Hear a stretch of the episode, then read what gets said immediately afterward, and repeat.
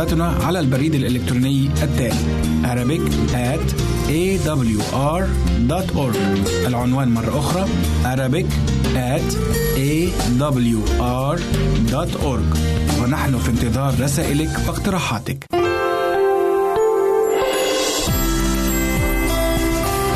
هنا إذاعة صوت الوعد. لكي يكون الوعد من نصيبك.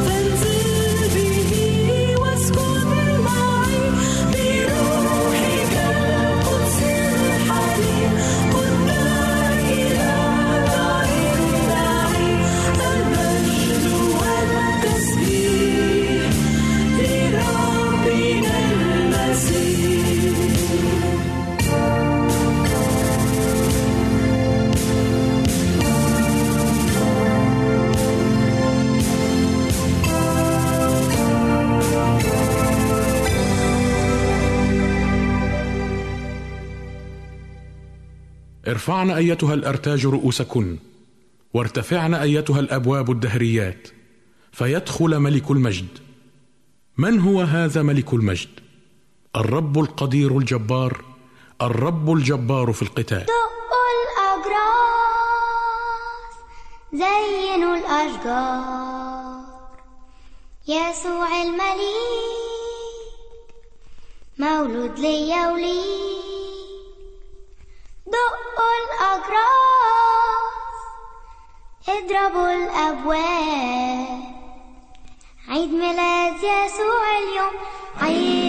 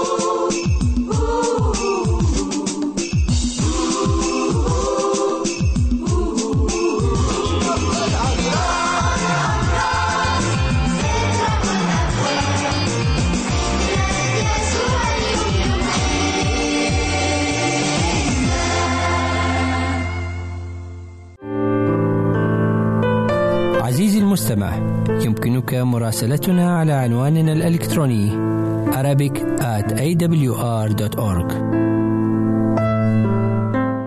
عزيزي المستمع أهلا ومرحبا بك في حلقة جديدة من برنامج عمق محبة الله.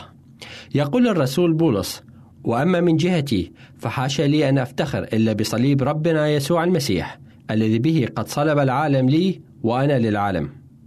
رسالة غلاطيا الإصحاح السادس والآية الرابعة عشر. وحلقة اليوم التي تحمل عنوان هل الصليب رمز للفخر أم رمز للعار؟ فابقى معنا. ميوزك من الأشياء المألوفة والتي اعتدنا رؤيتها يوما هو منظر الصليب عندما يزين قبة أو برج أي كنيسة. وكذلك عندما نجد سيارة الإسعاف وقد رسم عليها إشارة الصليب الأحمر. أما إذا نظرنا إلى زينة الناس لوجدنا الكثير من النساء وأيضا من الرجال يعلقون الصليب في أعناقهم كأداة للزينة ولهذا نتساءل لماذا الاهتمام بالصليب إلى هذه الدرجة؟ وهل الصليب فعلا رمز للفخر أو هو رمزا للعار؟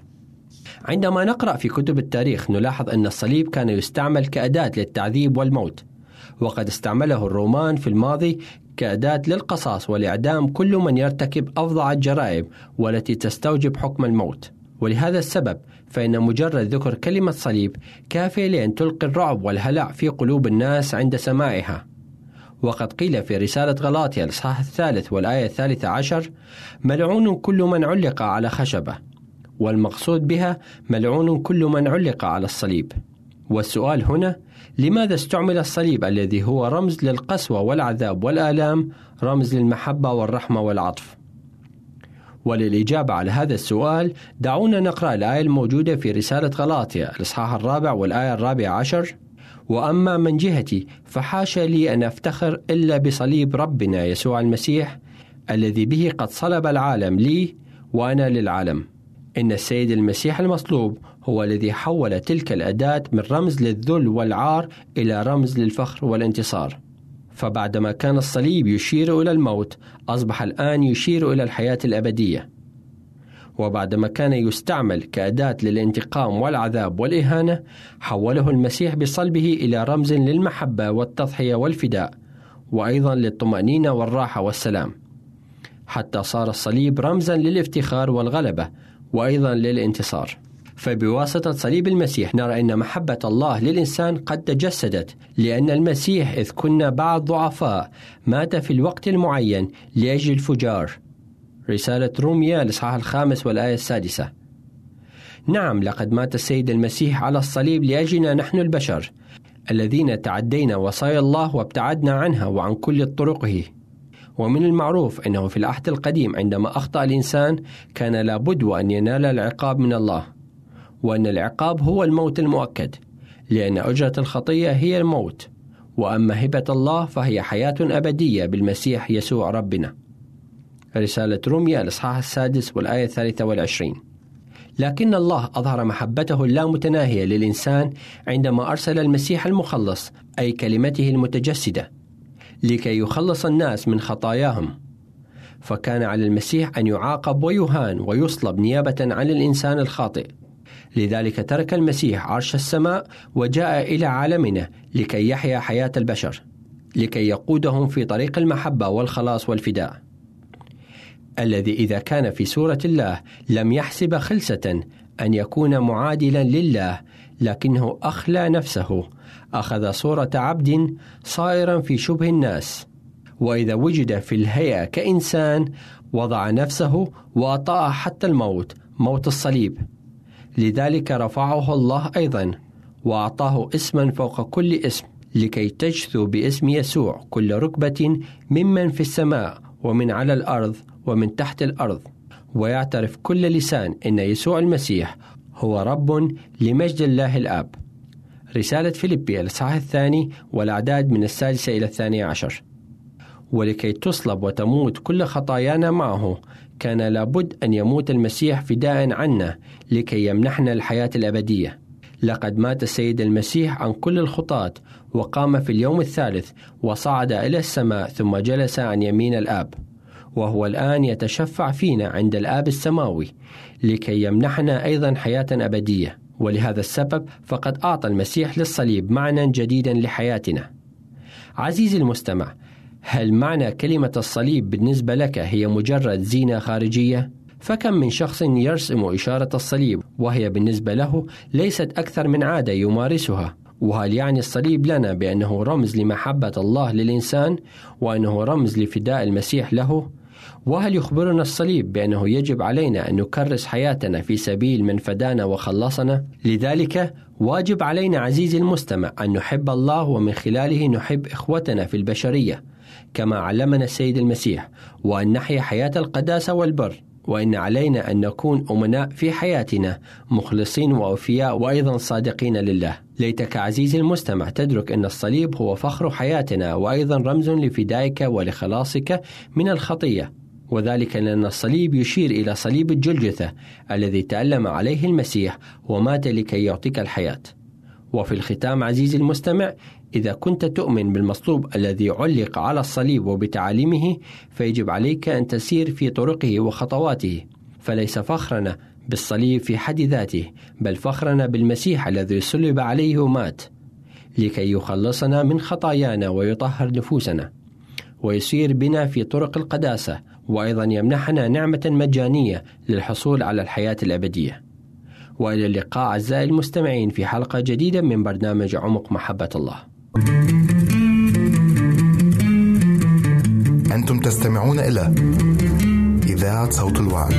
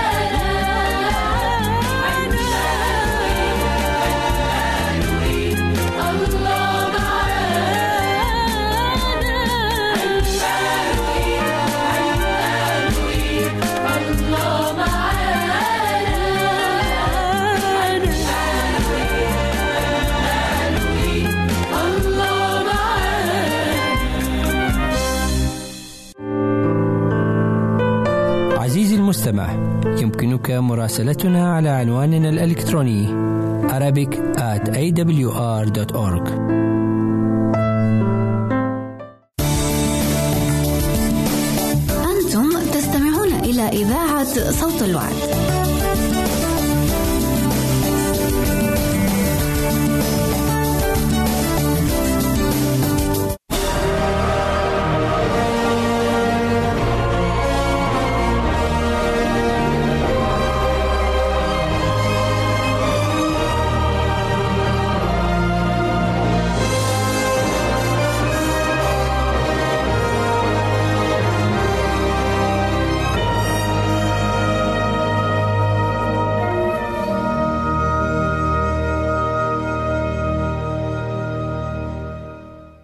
أهلا ومرحبا بكم في حلقة جديدة من برنامج مدرسة الأنبياء.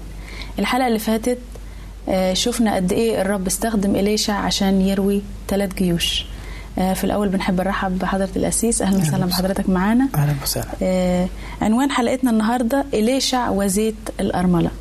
عايزين حضرتك تسرد لنا القصة في الأول كما جاءت في الكتاب المقدس.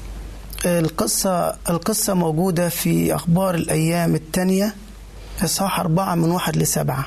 صرخت إلى إليشع امرأة من نساء بني الأنبياء قائلة إن عبدك زوجي قد مات وأنت تعلم أن عبدك كان يخاف الرب فأتى المرابي ليأخذ ولدي له عبدين. فقال لها إليشع ماذا أصنع لك؟ أخبريني ماذا لك في البيت؟ فقالت ليس لجاريتك شيء في البيت إلا دهنة زيت فقال اذهبي استعيري لنفسك أوعية من خارج من عند جميع جيرانك أوعية فارغة لا تقللي. ثم ادخلي واغلقي الباب على نفسك وعلى بنيك. وصبي في جميع هذه الأوعية وما امتلأ انقليه. فذهبت من عنده وأغلقت الباب على نفسها وعلى بنيها فكانوا هم يقدمون لها الأوعية وهي تصب. ولما امتلأت الأوعية قالت لابنها قدم لي أيضا وعاء فقال لها لا يوجد بعد وعاء. فوقف الزيت فأتت وأخبرت رجل الله فقال اذهبي بيع الزيت وأوفي دينك وعيشي أنت وبنوك بما بقي. قصة جميلة جدا. بتحكي إن الست ديت كان جوزها مات. وجوزها كان راجل نبي من بني الأنبياء. ولكن للأسف كان طارق دين كان مديون. آه، لرجل اسمه مرابي مش اسمه هو كان مرابي. مرابي يعني آه، كان بي- بيشغل فلوسه بالأرباح بالربا بالربا بال... والست ديت كانت مديونة. كل يوم بيعدي مش قادرة تسد الديون. جاء الوقت بقى بيقول لها يا تسد اللي عليكي يا اخد ولادك منك يكونوا عبيد عندي. يعني جوزها مات وترك ليها الدين. وترك لها الدين وهي مش قادرة تس... مش قادرة تسده. صحيح. فيا إما تسدي الدين اللي عليكي يا إما أخد ولادك يكونوا عبيد عندي. طبعا الست ما استحملتش لأن كون إن هي مش قادرة تسد ثانيا إن إن ولادها تشوفهم قدام عينها شغالين عبيد فدي حاجة كانت صعبة جدا. فاختارت عمل عملت الصواب واختارت الصح وفضلت إن هي تلتجئ لربنا عن طريق إليشع النبي. وصرخت ليه؟ وبإيمان. زي ما قال لها النبي إليشع قال لها استعيري أوعية من جيرانك واغلقي الباب علي على نفسك وعلى أولادك. وابتدي تصبي في كل وعاء. انت جبتيه من جيرانك أو استلفتيه من جيرانك صبي من الزيت القليل اللي عندك دوت فيه. لأن إحنا واثقين إن الكتير القليل في إيد الرب يبقى كتير. صحيح. وعملت وأطاعت بكل ما قيل لها بواسطة نبي الله إليشع وتمت المعجزة بإيمانها وبالفعل آه، كانت معجزة كويسة والرب تعامل معاها ومن خلالها ومن خلال ولادها إن هي تسد كل دينها امتلأت امتلأت كل الأوعية بالزيت لدرجة إن هي مش راحت على طول باعت الزيت ولكن قبل ما تعمل أي حاجة راحت كلمت رجل الله إن بالفعل إن الرب بارك وتمت البركة فعلا زي ما قال. بس حضرتك ذكرت في القصة يا سيس إنه في البداية آه، رجل الله إليشع قال الأرملة ماذا أصنع لك؟ قبل ما يشوف لها أي حل لمشكلة سألها السؤال ده. سؤال سؤال وجيه جدا وحلو خالص. ناخد منه ثلاث نقاط موجودين عندي. اولا قال لها ماذا أصنع لك هي الست ديت كانت آه، كانت حياتها حياتها إيه؟ حياتها عايشة هي في مشكلة. في مشكلة في مرار. محتاجة اللي مرار. يساعدها. فبقول لها إيه يعني آه، هو يعمل لها إيه؟ ليه؟ ليش؟ كان قبل ما يجي كان ممكن. لو استمر وما قطعش لدعوة ربنا ليه وقت ما دعا ما دعا ايليا كان إليشع استمر في العالم؟ وكان ممكن كان ممكن احتماليه كبيرة إنه كان ممكن يكون غني. فممكن يقول لها أنا راجل أعبد الله ما امتلكش حاجة في العالم ولكن أمتلك كل شيء بين إيدين ربنا. صحيح. فأنت عايز يقول لها بالإيمان يعني هل أنت فعلا جاية وواثقه إن أنا أقدر عن طريق بربنا وعن طريق ربنا إن أنا أقدر أسد؟ الله يستطيع أن يسد كل احتياجي فماذا أصنع لك؟ ودي بتفكرنا بجزء حلو قوي موجود في الكتاب المقدس عن المسيح ليكل المجد. لما راح لمريض بركة بيت حزدة وكذا مريض. كان يقول كان بيسأل سؤال له ماذا تريد أن أفعل صحيح. لك؟ الإيمان بقى هنا الإيمان يوضح. الإيمان هو الإيمان هنا هيجاوب يعني أنت جاية لي طيب يعني أنا هعمل إيه؟ لا أنا راجل غني ولا أنا را ولا هقدر أسد دينك لأن أنا راجل بسيط وعايش عيشة بسيطة. فأنا هعمل لك إيه؟ إيه اللي عندك في البيت؟ فهنا الإيمان بيبتدي يوضح. والإيمان بيظهر. أنا جاية لأن أنا واثقة فيك إنك أنت رجل الله وخادم الله. فعن طريق توجيهاتك الصالحة وعن طريق صلاتي مع صلاتك الرب يوجهنا لما فيه الخير إن إحنا نقدر نحل ونشوف حل المشكلة عويصه زي ديت.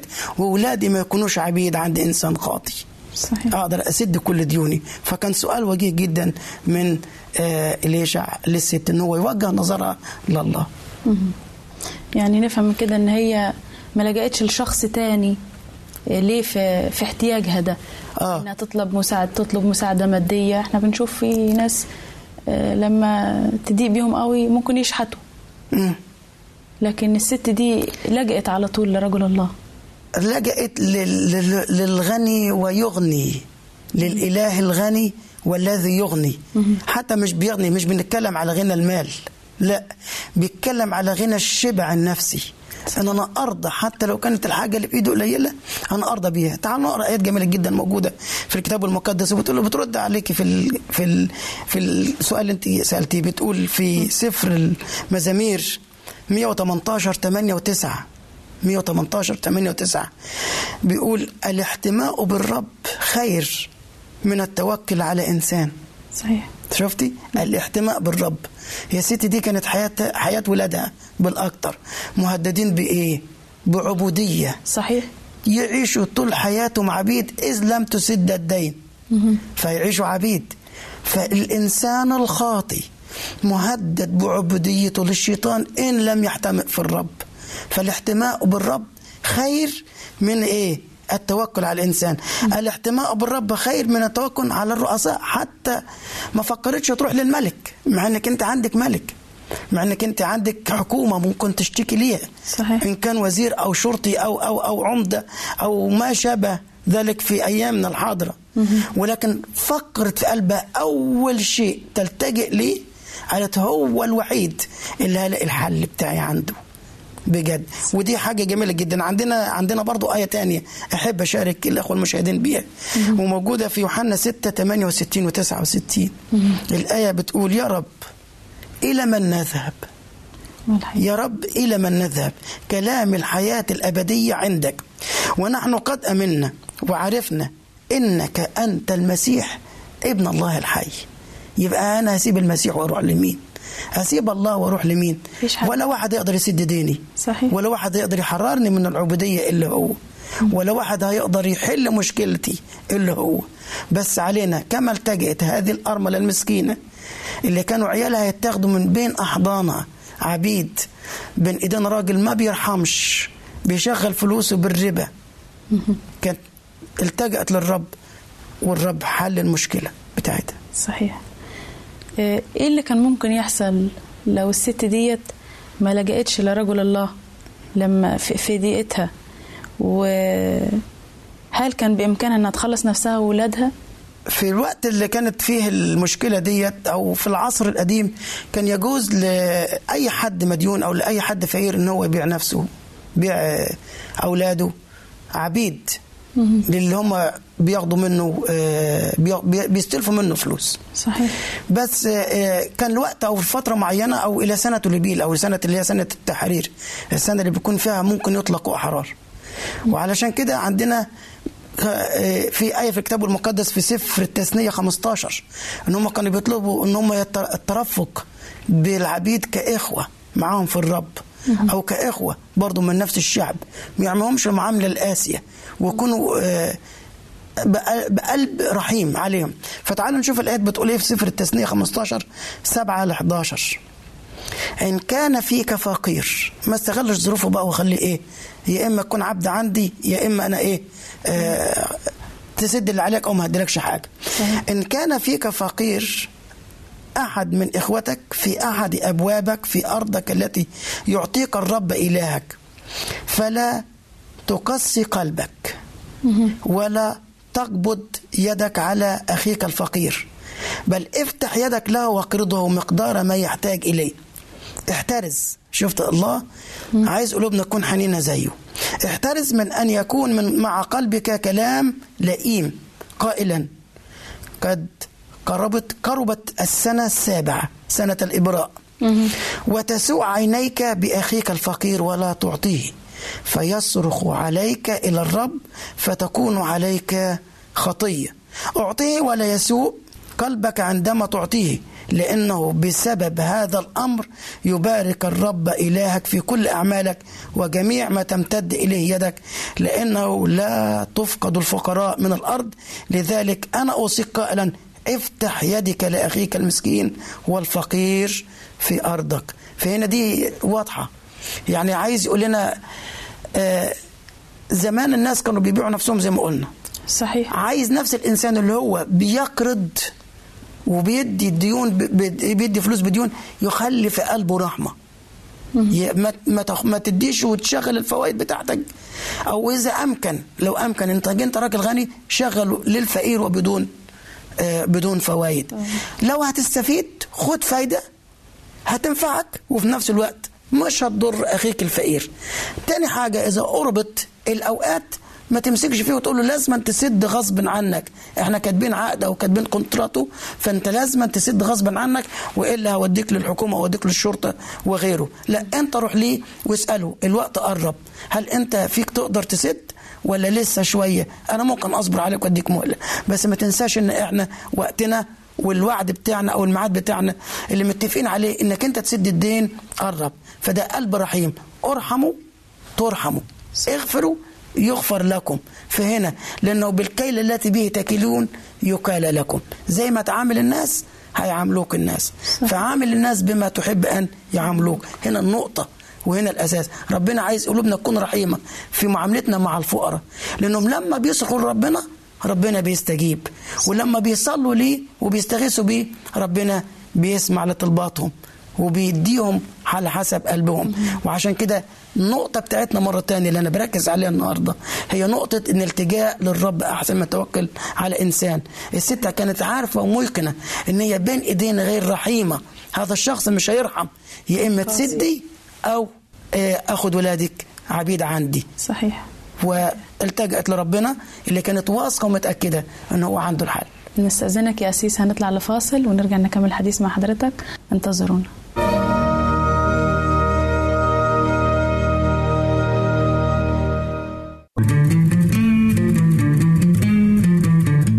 أنتم تستمعون إلى إذاعة صوت الوعد.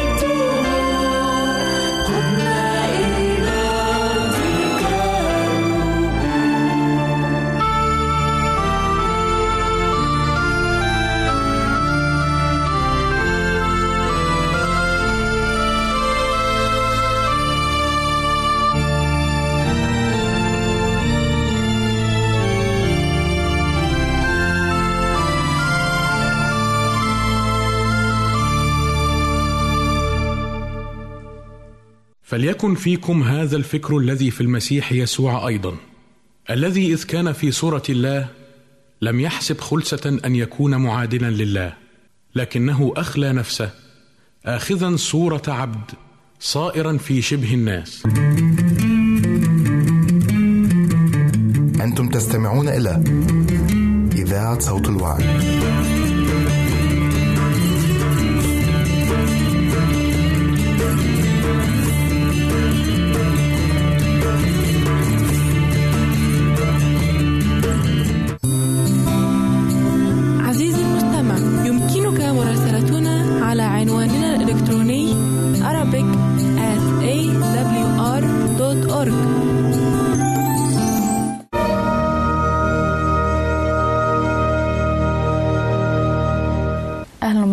بكم مرة أخرى بعد الفاصل ونعود لنكمل حديثنا مع القصة رزق في هذا الموضوع. آه، أسيس اتكلمنا قبل الفاصل عن إيه اللي كان ممكن يحصل للست ديت لو ما لجأتش لرجل الله. دلوقتي آه، إن كان الله يستطيع صنع المعجزات زي ما إحنا عارفين فليه بيستخدم استخدم دهنة الزيت القليلة اللي عند الست؟ ليه ما عملش المعجزة كده على طول و... وتصرف لها في حل مباشر؟ الغير مستطاع عند الناس مستطاع لدى- عند الله. صحيح. وربنا عايز يشوف مدى إيماننا. ربنا عايز يشاركنا حتى في اللي هو بيعمله مع إننا لا نستحق. فعندنا كذا نقطة هنا عندنا ثلاث نقاط حلوين قوي. هشارك بيهم في السؤال الجميل اللي حضرتك سألتيه. الله يريد أن يستخدم أن يستخدم ما لدينا من قليل. يريد أن يستخدم ما لدينا. مهما كان بسيط ليعمل به معجزات كبيرة. بس المهم أن أكون عندي إيه؟ الإيمان. هنا الإيمان بيلعب دور مهم جدا في حياة كل البشر. الإيمان بيلعب دور مهم جدا. تفوق الخيال. يعمل بنا معج... يعمل بيها الحاجات البسيطة يعمل بها معجزات تفوق الخيال. فإنه مثلا استخدم الخمس حجرة الملسة في إيد داود النبي. صحيح. في إيد داود الملك. الشاب الصغير. خمس حجرة ملس قتل بيهم جبار كان بيطرد جيش. صحيح. بسيطة اهي.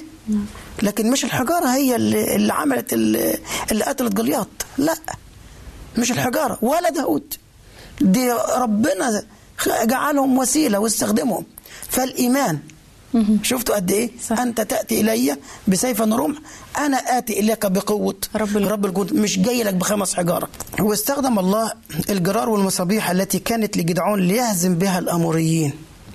لما كان جيش الأعداء مخيم في الخيام بتاعته ولف جدعون واللي معاه بالجرار والمصابيح ووقفوا في مكانهم. ما عملوش أكتر عن هم لفوا بالمصابيح وضربوا المصابيح في الأرض ووقفوا في مكانهم. وبالطريقة ديت الجيش قام على بعضه أو افتكر إن في حد تاني جاي أقوى منهم. بالفعل ده اللي حصل لأن ربنا هو اللي إيه؟ هو اللي هزم وربنا هو اللي اللي دافع. حاجة تانية مهمة قوي في النقطة ديت. عندنا بتاعة الخمس أرغفة والسمكتين بتوع الطفل. لما الرب طلب من التلاميذ إن هم يدوا للناس آه، أكل قال لهم من أين لنا أن نبتاع خبز لكل هذا؟ يعني هنجيب منين لده كل ده؟ صحيح. ده عايزين كتير. ولكن المسيح قال له إما عندكم إيه؟ في ولد معاه خمس خبزات وسمكتين. يعني هيعملوا إيه كم كبير من آه، من الناس اللي موجودين معانا؟ ولكن القليل في نظرنا كتير عند ربنا. لما ربنا بيعمل معجزة ربنا بيعمل معجزة نظرا لإيماننا. وعلشان خاطرنا إحنا إن إحنا بنروح للرب بإيمان أكتر. وعلشان كده إليشع سأل المرأة سؤال الوجيه بتاعه الحلو اللي- أنت يمكن قلنا قبل كده. قال لها ماذا لديك في البيت؟ عندك إيه من إيمان؟ إيمانك قد إيه؟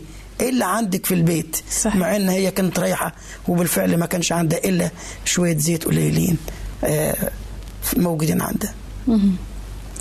أسيس طب إزاي ظهر إيمان آه، الأرملة دي من خلال المعجزة اللي تمجد فيها الرب؟ آه، ظهر الإيمان بتاع المرأة لما أول شيء عملته التجأت. التجأت للرب. بيقول الإيمان هو المفتاح لأن الإيمان هو المفتاح. صحيح. الذي ننال به بركات السماء فبدون إيمان لا يمكن إرضاء. فأول ما تعرضت للمشكلة ما جاش في عقلها أي حد أرضي. وما جاش في عقلها إنها تلتجئ لأي واحد تروح له تقول له سلفني. مش هسد ديون بديون. وما جاش في مخها إنها تلتجئ لأي حاكم من الحكماء من الحكام الأرضيين. ولكن بالإيمان التجأت للرب وصرخت إلى الله عن طريق إليشع. وقالت له أنا في مشكلة. الحاجة الثانية ظهر الإيمان في الطاعة الفورية. أول ما قال لها روح استعيري أوعية كان ممكن تصورها فكرة ممكن تيجي لاي واحد مننا. طب لو أنا بستعير الأوعية دي من عند جيراني. آه، جيراني ممكن يسألوني أسئلة أنا ما أعرفش أجاوب عليها. أقول لهم إيه؟ كان ممكن تصورها الشك في الحاجة دي. صحيح. طب لو سألوني أقول لهم إيه؟ طب أنا باخد الحاجات دي. طب أنا عندي إيه في البيت؟ طب إيه ممكن تقول لي دول هوديهم فين؟ وهو كمان قال لها اكثري لا تقللي يعني شوف هاتي كتير. أكثر الإيمان كتري. بقدر ما يكون عندك بقدر الرب ما يبارك ويدي. صحيح. شفت قد إيه؟ فعشان كده برضو هنا الحاجة الثانية بيقول لنا وهكذا كل مؤمن منا ينال كما نالت المرأة نازفة الدم. شفت بصيص من نور كان في حياتها.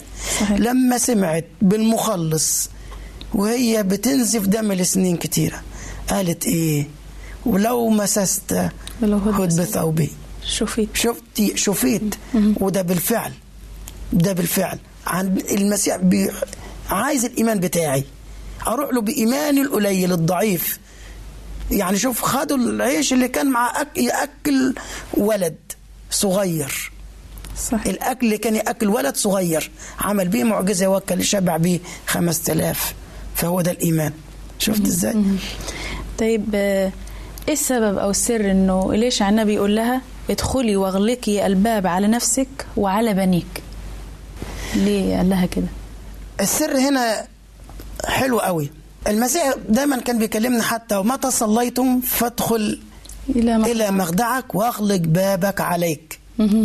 عايز يخليني أنا أكون في خلوة مع ربنا وأتأكد إن أنا في حوار بيني وبين الله مش في ما فيش تدخل بشري. ما فيش تدخل بشري. قال لها أنت وأولادك. صحيح. فعايزه أكون أنا وأهل بيتي. في حوار مباشر مع الله وبدون تدخل أي أيدي بشرية. لو ما عملتش كده كان ممكن الشك يصور كل واحد منا يقول ممكن وهم مثلا مغمضين عينهم بيصلوا. آه، آه، حاجة حصلت حد دخل كب الزيت مثلا ورجع ولا ولا ممكن يصورنا الشك كتير. لكن اللي هتدخلي اقفلي الباب اتأكدي إن محدش يشوفك. اتأكدي إن ما ما, ما فيش أي دخل يجيلك من بره. والرب هو اللي قادر يعمل معجزه حتى كمان إليشع ما راحش معاها عشان يعمل المعجزة. بالظبط قال لها ادخلي واقفلي الباب عليك انت واولادك تمام عشان خاطر إيه؟ اولا ليها كذا حاجة. أول حاجة إيمانها بالرب المباشر لأن الرب هو راح يستجيب ويعطيها سؤال قلبها تاني حاجة هي كانت ست حكيمة وذكيه أشركت أولادها خلت ولادها اشتركوا معاها في عمل في عمل الإيماني في المعجزة الحلوة اللي الرب عمله من من خلال إليشع ومن خلال إيمان من أولادها. لأن هي مسكت الإزازة اللي فيها شوية الصغير شوية الزيت القليلين وابتدت تصب. تصب. كان ممكن يصورها شك طب ما أنا ما عنديش حاجة تانية. طب الزيت ده هيعمل إيه؟ ممكن عيالها كانوا ممكن يسألوها ماما إحنا جبنا ال- ال- الأوعية دي كلها هنعمل بها إيه؟ صحيح. فين الزيت اللي عندنا؟ لا هنفتح حنفيه فيها زيت. ولا عندنا براميل عشان نملاها. لكن نولوني الجرة اللي بعدها ينولوها في صمت. في صمت. لكن الاستعجاب والغرابة كانت أكيد واضحة على عينيهم. أثناء ما الأم ما رفع الإزازة والزيت نازل وكأن في حنفية. صحيح. لن يتوقف الزيت طول ما في جرة فاضية. لن تتوقف بركات ربنا طول ما حياتي مليانة بالإيمان. لن يتوقف بركات ربنا لي مش هتتوقف بركة ربنا إلا إذا أنا ضعفت وبعدت عن مصدر الخيرات وبعدت عن مصدر البركات. هتتوقف عني البركات والخيرات. لكن طول ما أنا في إيدين الله وطول ما أنا بطلب الله يبقى كده إيه؟ إيه البركات هتزداد في حياتي؟ صحيح. أسيس هل مش من العجيب إنه الزيت بيتوقف عند آخر وعاء لما اتملى؟ ليه ليه الزيت ما استمرش إنه يتدفق؟ ليه وقف عند آخر وعاء؟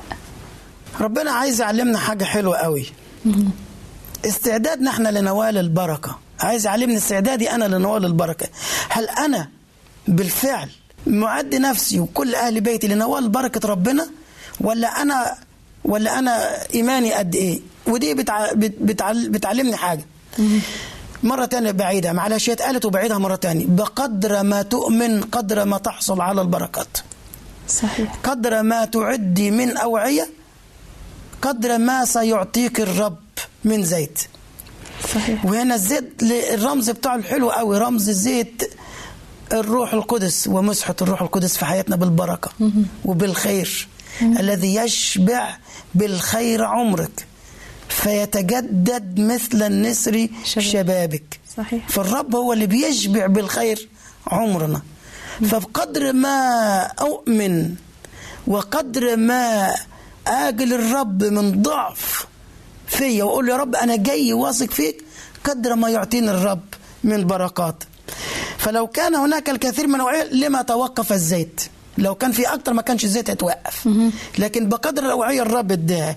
النقطة اللي بعديها هنا المعجزة لها هدف. معجزة الهدف مش الظهور. المعجزة مش هدف إن إحنا نقول لك إن إحنا في أهو. أدي رجل الله والله بس ممكن يعمل معجزات إن إحنا نقدر نعمل معجزات. لا. ال- الحاجة هنا هي آه، لوقت معين. لوقت معين. زي. عايز عايز أوضح الفكرة ديت. زي إيه مثلا؟ المعجزة لها وقت بتاخده بعد كده يبطل المفعول إلى إلى إلى إلى وقت محدد أو وقت معين. زي الحياة النحاسية. الحياة النحاسيه لما كانت ال- ال- الحيات بتلدغ شعب الله اللي ما كانوش مؤمنين في الوقت دوت وكانوا لما بي بيتلدغ بالحية ربنا قال لموسى اعمل حيه نحاسيه حط على حيه كل من ينظر إليها شوفي. صحيح. هل الحياة النحاسيه مفعولها ساري للنهاردة؟ ولا حتى لو بعديها لا بس كانت إلى حين إلى وقت. فالمعجزة كانت عايزة تورينا حاجة الإيمان بتاعي. صحيح. الإيمان بتاعي. والحاجات التانية كتير. هنا فهنا إيماني بالرب. هل يتوقف ولا يستمر؟ وعمل المعجزات كل معجزة لها وقتها وكل معجزة بتيجي في الوقت المعين.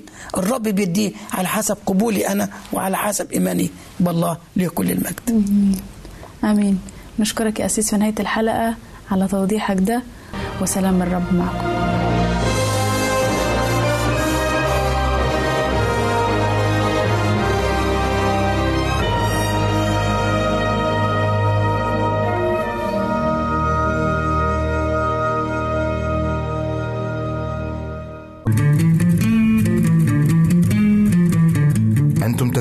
إلى إذاعة صوت الوعي